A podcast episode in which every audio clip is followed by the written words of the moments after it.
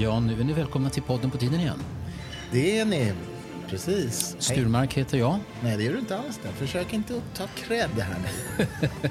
Du heter Staffan Dopping. Jag tyckte det skulle vara lite roligt att jag, och du sa att jag heter Staffan Dopping, Ja, men ja, ja. den, den skämtförsöket det följer tämligen Stenhårt. platt på Hälleberget. Det kan man säga. Nu är det alltså den 9 januari 2019 Ja, det stämmer. och det är korrekt. vi, vi Har du vant dig vid att skriva 2019? Ja, det, det tycker jag går lättare nu. Men jag skriver ju nästan bara på, på dator. Eh, det Men när man skriver på övertal, det har jag gjort idag till exempel, då måste man ju komma ihåg det. Ja, ja. Datum. Jag skickar alltid fram målvakter om det är avtal som är på gång. och sånt där. Men vi, vi trodde att vi nästan... Vi gjorde Lucia-podden den 12 december och sa att vi skulle kanske kunna podda mellandagarna. Det blev det ingenting av. Jag hade hamnat i någon slags julkoma och jag misstänker att du också hade gjort det. Ja. Så Men nu du- gick det en månad igen. Men vi ska, om, om en vecka drygt så ska du och jag gå på Fadimegalan. Det ska vi göra. På Berns? Ja, och det är andra gången som jag gör det och eh, det är faktiskt en, en väldigt eh, bra tillställning Mm. som har en otroligt allvarlig grund men det finns också väldigt många människor som engagerar sig i, i hedersfrågor på ett bra sätt. Så Jo, men eh, det är fantastiskt alltså. Och, och vad, vad man har, glöm aldrig Pela Fadime heter ju organisationen som arrangerar det här. Och de ja. har verkligen kämpat. Jag har ju liksom följt dem sedan de bildades. Så de har, de har ju kämpat på och verkligen lyckats åstadkomma något. Det, det är häftigt. På många sätt.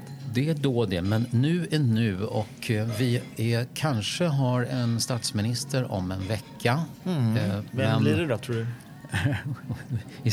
Istället för att säga det vi vet så ska vi gissa om det vi inte vet. Mm. Jag tror att Stefan Löfven har störst chans att dra det längsta strået om det heter så. Mm, det tror jag också faktiskt. Så tror jag att det blir. Men jag är inte säker med tanke på att Liberalerna har ju väldiga konvulsioner här. Jag menar Centern är mycket mer inriktade på, de har fått en massa eftergifter redan från Socialdemokraterna låter det som. Men Liberalerna är ju så kluvna och Splittrade verkligen internt också. Och verkar det som. 8 av 20 i riksdagen har ju utåt gått ut och sagt att nej, vi ska inte ha, nu sitta i en sosseregering, vi ska jobba för Kristersson, ungefär så. Mm. Men eh, det som är aktuellt just idag är ju försöket att med en klausul som man skulle då sluta inom den alliansborgerliga familjen då, så skulle man garantera varandra att Sverigedemokraterna inte kan få något inflytande. Och då skulle det inte vara så svårt att få Liberalerna och Centern att, rösta för, är väl tanken då.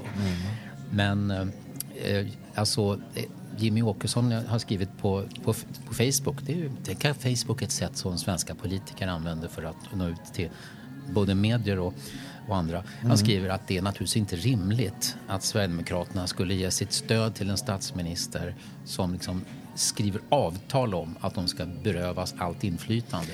Men alltså det är så ja, nej, nej, det, går- det går ju inte så att säga. Därför att om de säger det så kommer ju SD rösta ner honom. Ja, men samtidigt... sa- det är inte 100% säkert, det är sannolikt. Nej, men, ja, ja, nej, men inget är väl något, men, men samtidigt, så här, vad betyder inflytande? Alltså, det är ju det är ju jättekonstigt begrepp. Det är oerhört odefinierat. Ja, framförallt. Eh, Så här, nej, men så här, an, anta att Moderaterna eller en moderatledd regering lägger fram ett förslag och som SD inte förhandlar med dem om, alltså inte begär någonting kring, men ändå röstar för. Har SD haft inflytande då? Mm, ja, det, det, Nej, det, skulle jag säga. det är en bra fråga. Där, nej, skulle jag säga på det. Däremot om det är så att man säger att vi kommer rösta ja om ni gör så här och så här också. Då har SD inflytande. Ja, och det senare skulle då vara att man diskuterar och förhandlar om politikens innehåll. Och det är de ju ganska övertygade om att i Alliansen att de inte ska göra. Den typen av, av förhandlingar. Å andra sidan tror jag att i utskotten där, där folk verkligen lägger grunden, där pratar ju faktiskt alla partier med Ja, det är varandra klart säger de gör. Så det är så konstigt. Alltså, det är sånt jävla spel för kulisserna. där.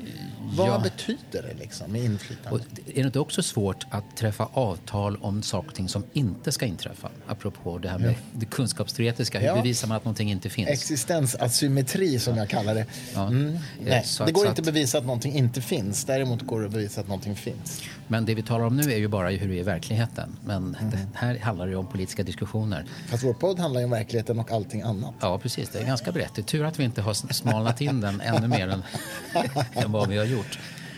Ja, nej men anti-SD-klausulen, det, det, det kommer ju inte gå att skriva ett sånt avtal helt enkelt, tror jag. För då faller de i voteringen. Tror jag i alla fall. Ja, Eller Kristersson faller i voteringen. Å andra sidan så undrar man då vad Sverigedemokraterna tänker om vad alternativet blir. Och då blir det ju Stefan Löfven rimligen. Och han har ju liksom samma inställning då till, SD ju, om att de inte ska ha något inflytande. Så att det blir ju inte bättre förmodligen för Sverigedemokraterna eh, att rösta ner Kristersson. Nej, det är i och att- för sig sant. Men du, nu kastade vi oss rakt in i politiken. Hur har din jul varit? Och sådär? Jag har hanterat den. Du har hanterat den. Och jag, ty- jag är inte stormförtjust i, i högtiderna i december.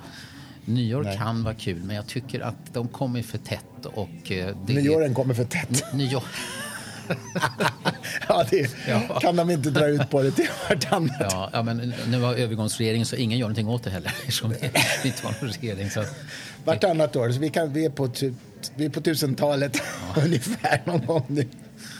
ja, Ja, ja, det nej, men med. Du, säg, säg vad du tycker om din jul och nyår så är vi klara med det. Så går vi, pratar vi om verkligheten. Nej, men jag åkte ju på någon slags influensahistoria som jag fortfarande inte har repat mig från riktigt. Så det är lite jobbigt. Jag som spelar badminton regelbundet har inte gjort det på en månad och känner mig extremt försoffad och Ja. dålig kondis. Och, och, både för att jag varit sjuk men också för att jag inte har faktiskt spelat. Så att jag, shit, det blir en tuff comeback nu när jag nästa vecka ska börja med det igen.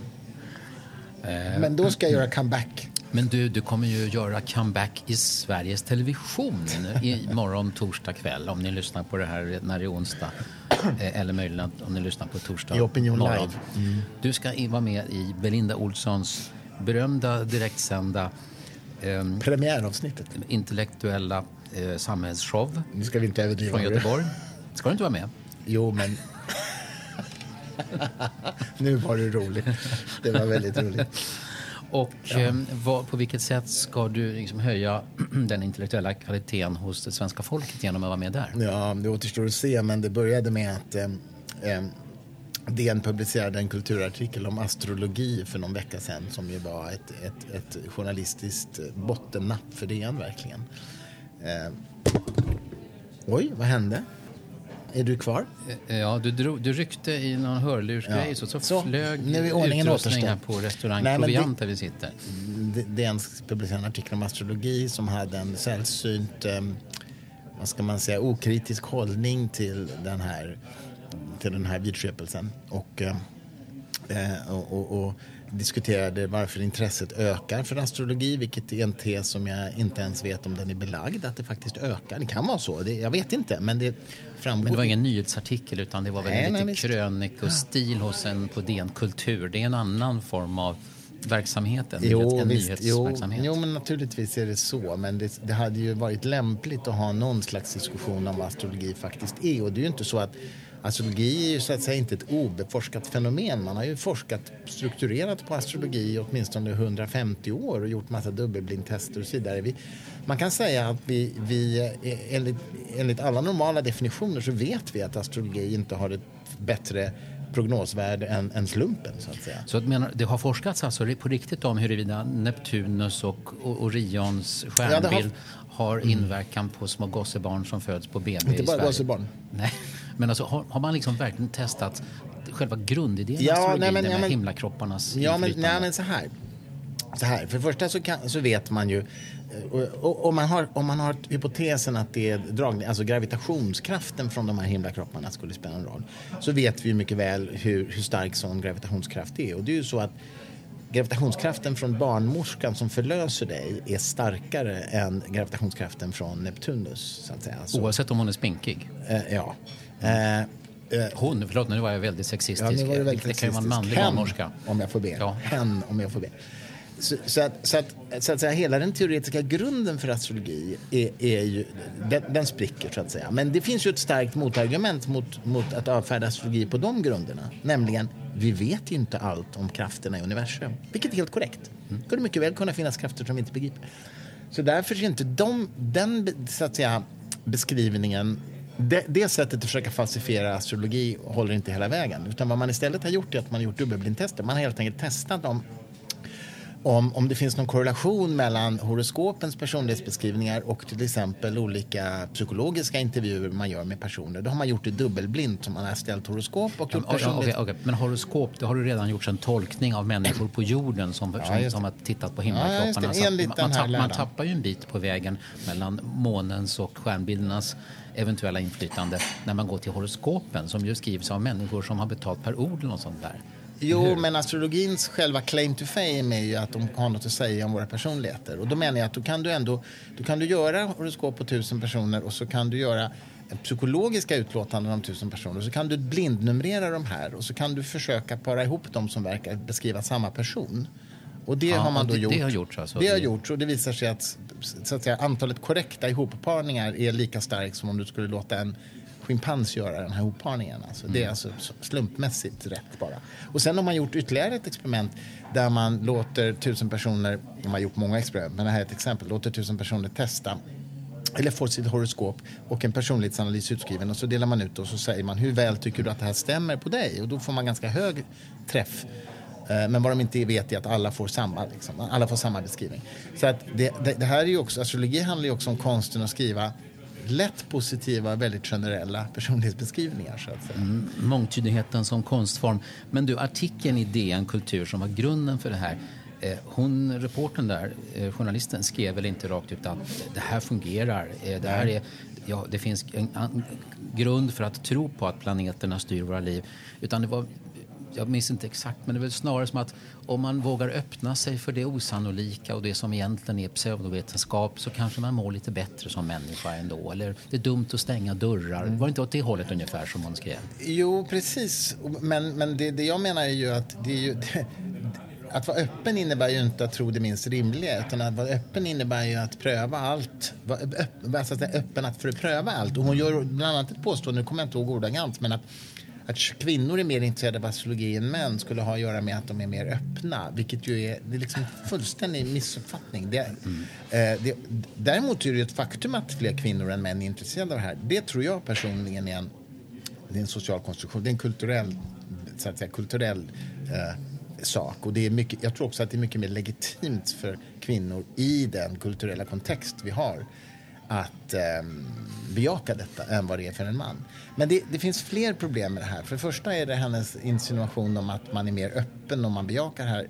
Det är så att säga i grunden en felaktig påstående. Men det andra är ju också att man pratar om det här som fullständigt harmlöst. När vi vet att i, i Indien till exempel så styrs människors liv av astrologier. Det är oerhört begränsande. Hindunationalisterna har till och med infört astro ayurvedisk astrologi som ett ämne på universiteten nu. För att det är nämligen en del av en gammal indisk tradition. Och så vill man liksom hävda att vi, vi har liksom en, vi har en, en, en då vetenskaplig inom citationstecken antik liksom eh, tradition i Indien som vi vill återupprätta och sådär va. Och du kan inte gifta dig utan att ställa horoskop. Du kan inte göra affärsuppgörelser utan att ställa horoskop. Det är oerhört begränsande. Och i Sverige ser man det bara Diskriminerande många ja, gånger förstås. för- Absolut. Inte minst därför att en, en familj vars, om vi tar, bara hittar på ett exempel, vars dotter vill gifta sig med en man och så vill inte familjen att de ska gifta sig med honom. Då betalar man en astrolog för att ställa ut ett horoskop på honom som säger att de absolut inte är kompatibla. Så det är också korrupt på det sättet. Det kan man ju inte skylla på astrologin för. Det hade varit kul om du hade fått debattera med journalisten som skrev det här. det. Men, Det du, men du ska träffa någon annan i Opinion Live. En astrolog. En astrolog. Eh, vilket är det här klassiska med falska balanser. För då tycker tv att eh, nu måste vi ha balans här. Eh, någon som försvarar astrologin. Jag tror inte de skulle säga så om de bjöd in en historiker som pratar om förintelsen så skulle de inte bjuda in en förintelseförnekare för att få en balans. Det, det, det är väldigt konstigt tänkt. Men nu, nu tror jag inte att ämnet för programmet är huruvida astrologi eh, funkar eller inte. Utan, utan det handlar snarare om varför människor lockas till det här. Om det ökar eller inte, det tror jag inte ens SVT vet, för det verkar de inte ha researchat. Men en del lockas ju av det här alldeles Man uppenbarligen. kan ju tänka sig den här vinkeln också. Varför människor tar avstånd från det här. kan också vara intressant. Att, Ja, och, men men- det kommer du kanske berätta om. Det kan jag berätta om. Men jag har en hypotes om varför. Jag, jag tror nämligen att det är så att människor, det är oros, orosdämpande att kategorisera. Att strukturera och kategorisera sin omgivning. Och om det nu är så att det ökar så skulle det kunna ha att göra med att fler och fler människor tycker att vi lever i en ganska kaotisk värld liksom, som man har svårt att ha kontroll över. Och då är det väldigt skönt att kategorisera människor efter horoskop eller efter personlighetstester som ju DN skriver om idag. Eh, Thomas Erikssons bok Omgiven av idioter som delar in folk i, i fyra färger saknar allt vetenskapligt du, stöd verkar det som. Okay, det här, jag vet att en del, sak, en del livet är ju märkligt och det händer massa saker. En del förstår man, en del inte. Och hela, univers, hela världen är ju, består av en massa konstiga saker. Eh, och många gånger så vet vi inte varför saker sker. Eller Nej. kan inte begripa vad det finns för orsaker. Så det måste bero på Neptunus? Och då, ja, och då är det för en del mår lite bättre om de tror att de vet varför mm. saker händer. Jo. Och jag kan tänka mig att, att, astrologi, även om jag tycker det är ganska ineffektivt då, eftersom det uppenbarligen förmodligen är bluff för det mesta, eller alltid egentligen då. Mm. Eh, men det fyller den lilla funktionen. I en kaotisk värld... Jo, men det är det jag menar. Det är det jag menar. Ja. Dels behovet Men det är inte harmlöst och det hoppas jag att du får fram då. I, ja, i, nej, det är verkligen. I, nej, men, för, för, att många ser det som en liten småcharmig lek. Liksom, mm. lite, det är inte så, på, inte så mycket på allvar. Nej. Come on, var lite, lite lättsam och sådär, säger folk. Va? De tycker inte att det är så farligt. Nej, men absolut. Och grejen är ju så här, om jag ska liksom ta den andra positionen då, så skulle jag säga att det är klart att det är ju harmlöst om du inte tar det på allvar. Då är det ju harmlöst. Problemet är ju när du tar det på allvar. Eller när omgivningen tvingar dig att ta det på allvar. Jag tycker så att det kan vara lite problem även om man tar det eh, in, eh, inte på allvar därför att det tar tid och utrymme av viktiga saker som man mm. inte pratar om då istället i alla fall. Så jo, jo, det, det, det, tar ett utrymme som är helt värdelöst enligt min uppfattning. Jo, det är förvisso sant. Och, framför, och sen är det ju också i en tid när antivetenskapliga strömningar sker runt om i världen mm. så är det naturligtvis inget bra att fokusera på pseudovetenskap. Så att säga. Det, det, så det har ju något slags grundläggande, finns ett grundläggande intellektuellt problem med det här. Men än en gång, jag menar, om du läser horoskop i veckotidningen och tycker det är lite kul, men inte mer, det påverkar inte dina beslut, ja men då är det fine, då har jag inga problem med det. Ni lyssnar till Pseudopodden från Christer Sturmark och Staffan Dopping den 9 januari 2019. I, idag så läser vi Dagens Nyheter. Tänk att alltid denna tidning har så mycket inflytande på vad som händer. Är det på grund av några intressanta krafter som rör sig? Svenska kraftnät är en svensk myndighet som tidigare Mikael Odenberg var generaldirektör i. Nu heter generaldirektören Ulla Sandborg. Och vem, var, vem var GD sa du? Ulla Sandborg. Innan alltså? Mikael Odenberg. Ja, det var han ja. Allas vår Micke, tidigare försvarsminister. Ja, ja, ja, som ofta är i tv och kommenterar politik nu. Ja, just det. Han har varit med i Kvartal också. Han har varit med ett par gånger mm. i uh, veckopanelen. Han kommer nog att återkomma tror jag. Men nu är det Ulla Sandborg som är generaldirektör där och enligt DN så har hon dels eh, gett eh, konsultuppdrag till en person som hon umgås med och åkt till Brasilien med. Och det senaste idag då är att enligt DNs källor så valde Svenska kraftnäts ledning och framförallt Sandborg själv då att i somras skjuta på en planerad höjning av avgifterna mm. för stamnätet. Det, det, är liksom ryggraden i det svenska elnätet. Att inte berätta för elbolagen före valet om detta för att inte störa regeringen och valrörelsen. Det är alltså enligt DN detta. Eh, det här dementeras av Svenska kraftnät och säger dels eh, att det var liksom något missförstånd som en pressansvarig, mm. för, trots att mejl från henne eh, mm. publicerades i DN. Men också att ja, men det blev ju faktiskt publicerat eh, före valet, mm. nämligen fredagen, ja. dag, två dagar före valet.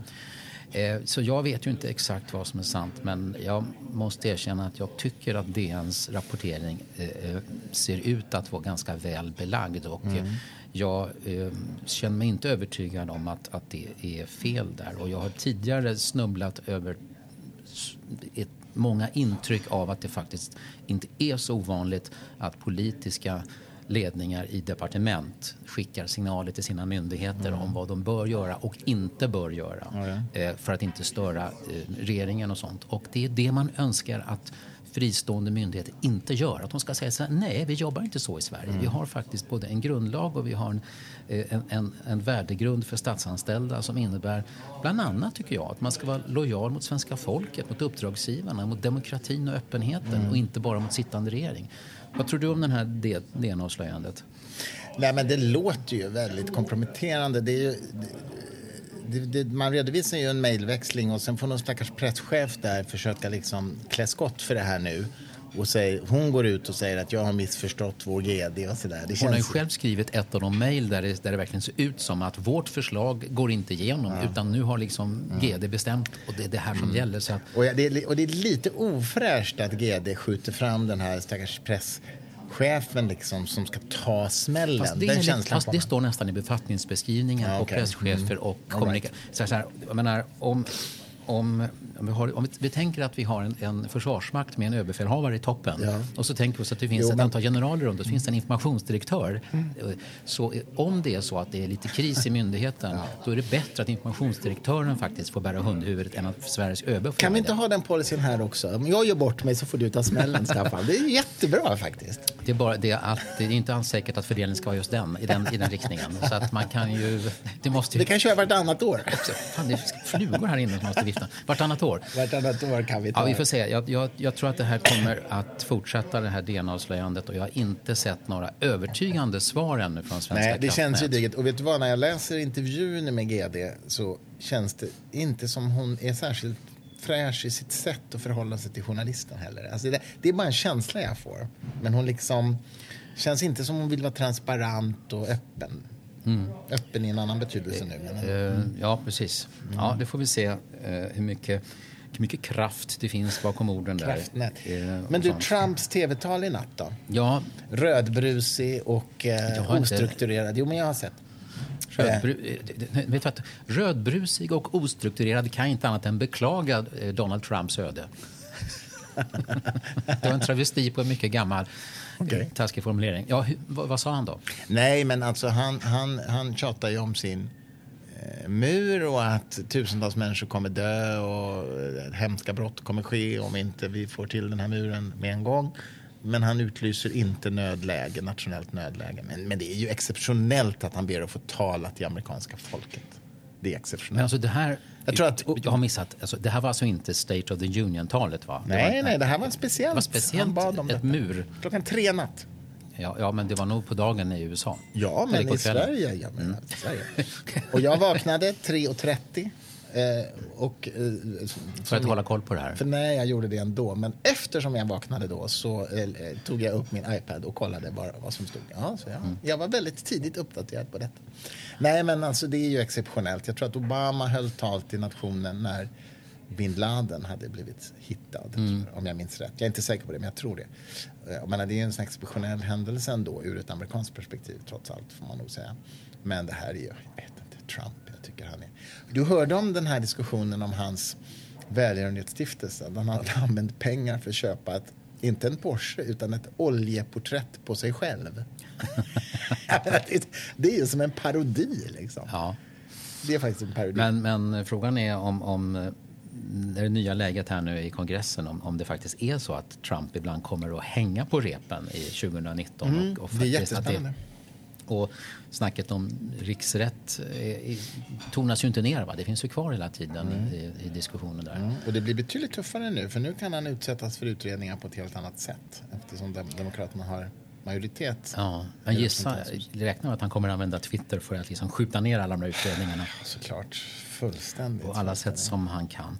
Du, I förra podden som vi gjorde, Lucia-podden, då, precis den dagen så var det ju budgetomröstning mm. Eh, och vi kommenterade den i stort sett medan den pågick där. Och det var ju då som, som Socialdemokraterna hade kallat Alliansens eller MKDs budgetförslag för en servettskiss. Mm.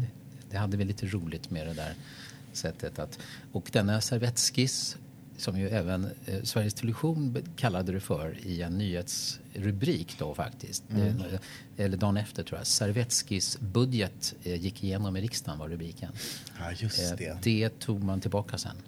Bytte man rubrik sen? Ja, och, och bad om ursäkt. Ja, det var intressant. Det var intressant. Jag vill inte kommentera detta ytterligare. För, för du sitter i granskningsnämnden. Visserligen, vi granskar i och för sig inte sånt som sker på webben där i och för sig. Men jag, en viss försiktighet kan jag väl ändå tillåta mig på grund av mitt höga ämbete.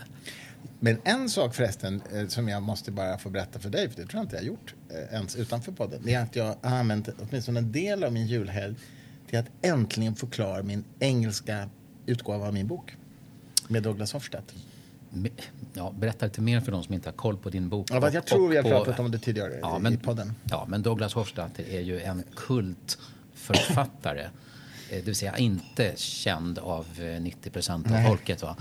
Eh, Men hans bok Gödel Escher Bach från 70-talet, 79. 79 är en sån här kultbok. Och, eh, Den har fostrat en hundratusentals eh, datavetare skulle jag säga. Ja, ja. Jag har ju träffat Douglas med dig, mm. Hofstadt, ett par gånger och det är en, en charmerande man som, förutom att han talar svenska, för han bodde ju i Sverige för 50 år sedan. I sex månader. I sex månader. Och då lärde han sig svenska. Mm. Ja, men han är ju språkgeni. Han talar kinesiska, ryska, franska, Men han ber om ursäkt för att, att hans svensk ord är lite, hans vokabulär är lite daterad eftersom den är Ja. från 60-talets slut. Va? Ja, nej, men han är helt, helt exceptionell. Nej, men den korta versionen är ju att han ville översätta min bok till engelska för att han tyckte den behövdes. Alltså min bok Upplysning i 21 århundradet. För att den behövdes i USA. Som just i kampen USA mot... behöver dig. kampen mot pseudovetenskap. We need you, Uncle Sam. ja, nej, men jag, det jag tycker det är fantastiskt kul. Och det blir ju då en utökad utgåva som han har skrivit ganska mycket i också. Så att det blir ju, den här boken är ett samarbetsprojekt. Det är inte bara en rak översättning utan det är en Och sen blir det ljudbok på extended- engelska som du läser in. Extended, nej det tror jag inte. Men möjligen Douglas kanske kan läsa in. Ja. Eller jag. Men vi, vi har faktiskt beslutat på förlaget precis nu att vi, nu när vi får klart det engelska manuset så kommer vi översätta det till svenska. Så att min bok kommer ut igen på Sverige i, en i den här utökade versionen med Douglas Hofstadter som medförfattare. Så det blir, blir det nya budskap från Sturmark när de har liksom varit på, på engelska och De är, inte helt, ja, de är inte helt nya men de är ju ja, de är omformulerade och det är en massa nya exempel. Ja, den är utökad, ja. Och sen tar jag bort en del grejer också. Jag har inte ändrat mig, men jag har gjort en ny översättning. Vet du vad det var travesti på? Nej. Nej. Det är Galenskaparna och After Shaves film och scenföreställning Stinsen brinner. Det är en SJ, det är en SJ-gubbe som vill lägga ner en järnvägsstation i Sverige mot, mot Stinsen som jobbar där. Han är, vill ju inte bli av med järnvägsstationen. Och hela pjäsen eller filmen så kämpar den här Stinsen för att, att den inte ska läggas ner. Men SJ-chefen där, bossen där, är jättebestämd eh, att den ska läggas ner till i slutet på filmen. Då säger han att den ska vara kvar. Och då frågar alla som har liksom tryckt på för att den ska vara kvar i stationen. Jaha, så du har alltså ändrat dig? Nej, jag har inte ändrat mig. Ja, men du säger ju nu att, att den får vara kvar i stationen. Ja, ja, men då har du ändrat dig. Nej, men jag har gjort en ny bedömning. Ja, Det var det som jag travesterade. Gud vad jag mycket som snurrar i min hjärna. Ja, det gör det verkligen. Ja. Ja, ja, Nej, men Jag är det, själv importerad. det, är, det är kul. Men, men jag, jag är i alla fall så jäkla glad över att äntligen få klart det här. För att jag, upp, jag har ju också uppdaterat min massa i den här boken. Och Douglas är ju inte någon... eh, Han är ju inte någon, vad ska jag säga? Ja, säg det du. Han är ju inte Säg någon det. lätt... eh, Ja, säg det. Ja, men Jag försöker söka ett bra ord. Han är en mycket krävande medförfattare. Kort sagt. Han, han, han, säger, det här, det skitjobbig." här måste, han måste du utveckla och förtydliga. Så här, vi har haft underbara diskussioner om saker. Alltså, helt fantastiskt. Jag har Har lärt mig så mycket av honom. av en kompetent opponent? Du, ja, ja, ja, han är min fullständiga överman Ja, i men vad- alla ja. tänkbara avseenden. Men, Och, och vad hette boken på engelska då? eh, ja, det är bra Var inte någonting med light To light the, the flame fla- of reason, va? Just det. To, to light, eller light the Ja, flame, jag, måste, flame jag, of jag reason. måste kolla det faktiskt. För att jag, jag kommer inte ihåg det på rak arm här nu. Nej. Jag kommer ihåg alla sina Den böcker som ges ut på engelska. Jo, men det var rätt. To light the flame of reason är huvudtiteln. Undertiteln är Clear thinking for the 21st century. Det är ganska bra. Ja, fint. Det är väl okej? Fint. Jag tycker det får duga. Jag vet inte när den kommer ut eller på vilket förlag. Nej, det är ibland svårt att veta när böcker kommer ut faktiskt. Det är överhuvudtaget Ja, svår materia. Dopping. Du tar, nu kommer du in på ett spännande ämne. Ja, vi ska inte tala om mig, Jo. utan nu talar vi om dig. Vad tycker du om mig? Vi har ju, du jobbar ju med Stig-Björn Ljunggren nu på din bok. Inte lögn, inte sant. Ja, om medierna och verkligheten. Mm. Men det går framåt. Ja, det går framåt. Vi, det, vi skriver den på svenska redan direkt utan att liksom gå över sundet. Eller vad heter det? Kölen? Vad heter det? Efter ån efter vatten. Ja, just det. Den blir bra. Den kommer i eh, april. Och sen så ska vi på turné i maj runt Sverige. Det är vad jag, fast, jag, jag ser framför mig. Du och Stig-Björn. I alla fall ska vi besöka minst en bokhandel. ja, jag kan tala om för att förlaget som är mig närstående har redan planerat in ett antal event. Ja. Så det gäller att du levererar manus i tid, herr Jag Dopping. mejlade ju 11.30 idag. Har du inte sett det? Ja, ja, en månad för sent. Ja, just det. Ja, ja, nu avslöjar vi intima detaljer här. Ja, det är inget konstigt med det. Vad har hänt mer då i ditt liv? Jag ville ju inte i första hand eh, vräka ut mitt, mitt liv här eh, eftersom, eftersom, det skulle ta för lång tid. Ja, du, Men, du förespråkar ett privatliv alltså? Ja, det tycker jag nog. Tycker du man ska ha det? Ja, tycker man ska ha. Vi gav ju ut Torbjörn Tännsjös bok Privatliv för ja, några år sedan där ja, han förespråkar total transparens. Staten ska ha fullständig insyn i mm. varje människa. Ja. Och vice versa, omvänt. Det är en intressant idé. Insyn i staten, till exempel. Vad gör Svenska kraftnät? Vad, vad skriver de i sina interna mejl? I vilken mån ja. är man öppen om sina framtida prishöjningar? Mm. Mm. Transparens är, mm. är intressanta Svårt saker. i praktiken kanske. Apropå mm. Galenskapen och After Shave och succén Macken, mm. om du minns den. Minns den. Eh, de, de, de, var faktiskt, eh, Claes Eriksson och gänget där, duktiga på att, att eh, uppfatta saker och ting som var på gång ganska tidigt. Eh, vet, det fanns ju inte, det fanns inte internet då. Det fanns inte Nej. några eh, ficktelefoner. Men det fanns ju hörlurar, såna här små hörlurar som du och jag har i öronen nu när vi mm. spelar in podden. Eh, som, och freestyle som man mm. lyssnade på.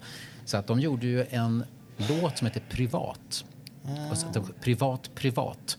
Mm. med en person som liksom gick hela tiden med lurar på sig och som så inte fick kontakt med omgivningen. För man blir ju faktiskt mm. ganska så isolerad från de närmaste när man lyssnar på mm. saker. Så att det där, apropå privatliv och att vara privat, att stänga, att stänga in sig trots mm. att man syns. Man syns mm. på gatan. Man, mm. ibland ser ju folk till det man skrattar eller man har mm. kul åt det man lyssnar på. Men det där med privat är en intressant fråga tycker jag. Mm. I ett, framförallt när man bor i städer. Man hela tiden stöter ihop med folk men ändå inte har kontakt med dem. Mm. Det är lite speciellt. Ja, men det, ja, ja det, jag vet. Det där, vi har ju pratat om det du och jag förut. Jag, jag är ju inte lika benägen som du att kommunicera med okända människor runt omkring mig hela tiden. Du, du, tycker jag gör det så mycket? Nej, men jag tror att du är mer det är... bejakande för det. Jag tycker om att vara lite i fred när jag liksom går på stan. alltså om jag någonstans. går med mina airpoddar och mm. lyssnar på en nyhetssändning eller, ett, ett, eller en podd då är jag ju inte så road av att prata med folk som råkar Nej. se mig för att jag är inne i någonting annat då. Jag tror att det syns på mig. Men om jag inte gör det och Eh, ja, men till exempel jag kommer in på en restaurang och funderar mm. på att sätta mig ner där och så kommer en servitris eller en hovmästare mm. och då, då talar inte jag enbart om mitt exakta bordsbehov utan kanske säger någonting annat också. Mm. Kommenterar hur är vädret eller om man är glad eller trött eller vad man längtar efter mm. eller om man har vädret eller regeringsbildningsfrågor. Det tycker inte jag är så konstigt. Det, det känns... Okej. Okay. Ja. Nej, jag gör nog inte det i samma utsträckning. Det är tillåtet att vara olika. Du, det mm. pågår en terrorrättegång i Stockholm mm. nu. Det, här, det är ju sex personer som är åtalade, men bara tre som är åtalade för förberedelse för terrorbrott. Och det var, det här, det var ju tillslag i både Strömsund mm. i, i Jämtland eller Strömsund som jag tyckte att en av de åtalades försvarsadvokater uttalade det. Ström, men det heter mm. faktiskt Strömsund för bövelen. Det vet du? Ja, sånt vet man om man, om man har varit med eh, under decennier. Eh, och i Akalla. Och det är alltså eh, Uzbekistan och Kirgizistan som de kommer ifrån. Och ja, vi vet förstås inte hur det kommer gå här men eh, det är enligt åklagarna är det, var det riktigt allvarliga terrorattentat som mm. förbereddes mm. eller planerades. Och de hade bilder på centralstationen och Mall of Scandinavia mm. och sådär.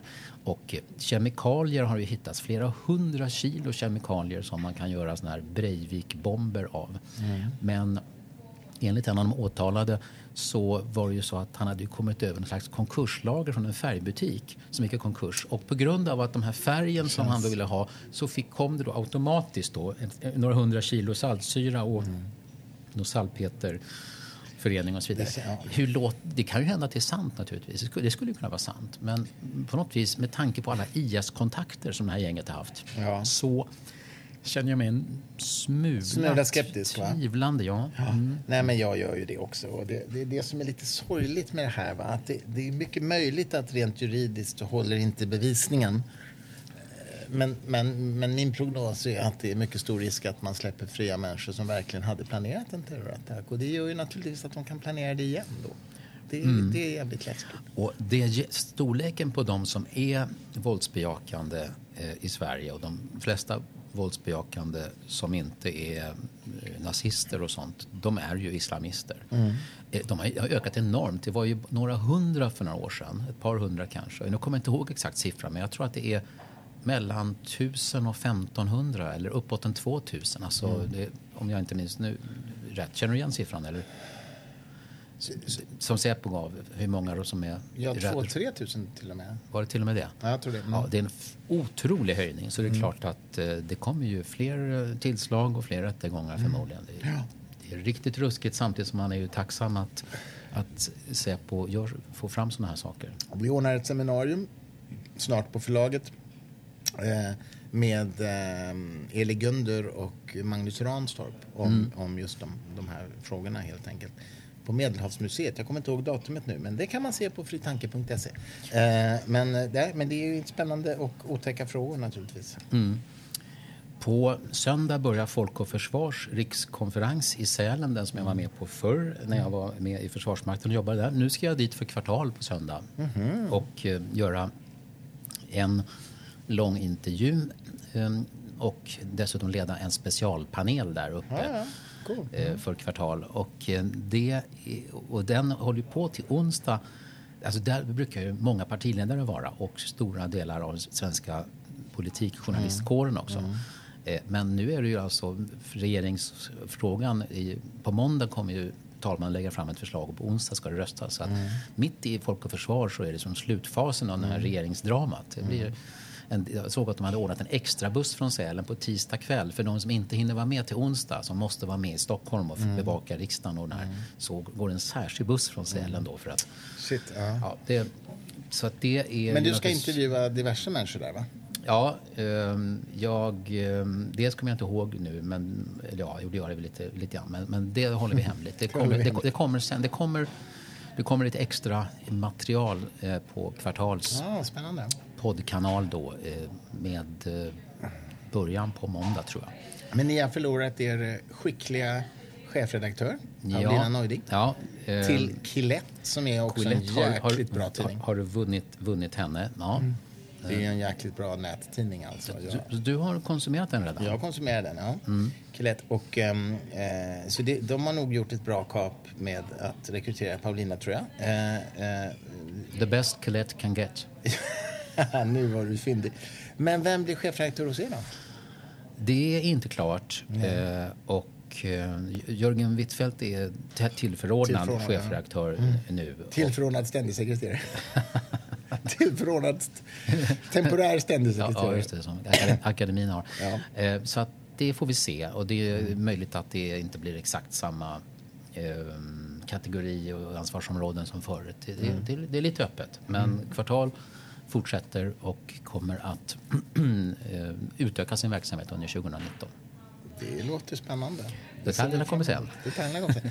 Nej, men det är, ju, det är ju alldeles utmärkt. Det görs mycket bra på, på kvartal.se, tycker jag. Det tycker jag också. Men är det fortfarande så att man kan få den som en kvartalstidskrift på papper också? Nej, eh, Nej, det, det är ja, det, det visade sig att det var inte...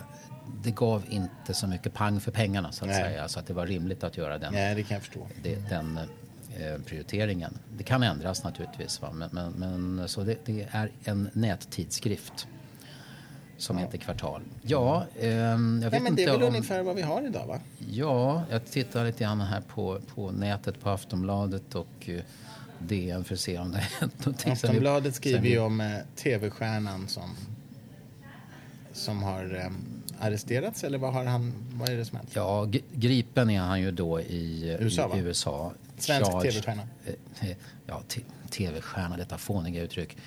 Eh, Men det är ju en, jag vet ju nu vem det är för det har jag det googlat fram. Men, men det är en person som jobbade i många år i Sveriges Television. Men det jag tycker din tweet var rolig när du... För de skrev känd... Känd tv-stjärna gripen av polis var rubriken. Ja, och och, du då. och då skriver skrev jag så här, ja det vore ju rätt märkligt om det var en tv-stjärna som är okänd. Ja, ja precis. Ja, men det är en taftolo, klassisk taftologi. Det är, Ja. liksom, det är ju dubbelinformation. En annan sak som, eftersom jag är så språknördig och en del tycker får väl Minst spader på mig, för, antar jag. Men jag tycker ju verkligen att man ska inte säga saker och ting som är, som är konstiga eller som är feltänkta eller halvtänkta. Och till exempel, då läste jag en text i, också idag tror jag, det stod så här. Eh, två personer eh, har skadats i samband med ett bråk på en skola. I samband med. Eh, och då tänkte jag så här, jaha, eh, det var alltså inte i bråket då, utan det där skedde inga skador då, utan det var i samband med bråket. Kan det vara så här att man först bråkade och sen kom man fram till att man måste faktiskt göra upp och så skulle man gå till ett rum och så snubblade man i trappan sen och gjorde illa sig. Och så blev man alltså skadad, inte i bråket utan i samband med Var det det man menade då? Ja, alltså det, det är ju Eh, och så dumt. Ibland så så att han, blev, han skadades i samband med en bilolycka. Var det inte så att säga i bilolyckan? Eller, eller så att säga, som en effekt av bil. Var det i samband med bilolyckan? Då skrev jag så här, det är ungefär som att skriva så här. Ehm, Ett barn eh, föddes eh, idag på allmänna BB i samband med en förlossning. Ja, det, jag, tänkte precis på den analogin faktiskt Gjorde du det? innan du sa den. Ja, ja jag gjorde faktiskt. Ja. Och jag måste erkänna att jag var lite grann ute efter humoreffekten där. Eh, Men Ja, det bra. var, någon som på, Twitter som tyckte att det där inte var en konstig jämförelse eller eh, tyckte de. Men det kan ni som lyssnar på podden på tiden fundera på. Var det något fel på den jämförelsen? I samband, föddes i samband med en förlossning. Skadades i samband med ett bråk. Ja. ja, men det är bra. Det är en bra avslutning. Den är väl utmärkt? Fundera på den. Maila oss ert svar. Och vi siktar på att återhöras om två veckor, eller hur? Vi, vi säger inte vilka mejladress det är, va? eller? Det brukar vi inte göra. Vad är det vi har? Kontakt at. Podden patiden.se. Ja, precis. Gud vad det väller in brev där. Det här var Pseudopodden från paret Dopping Sturmark. 9 januari, nådens år 2019. I samband med nionde. ja, det är bra. Tack för idag. Hej hopp. Hej.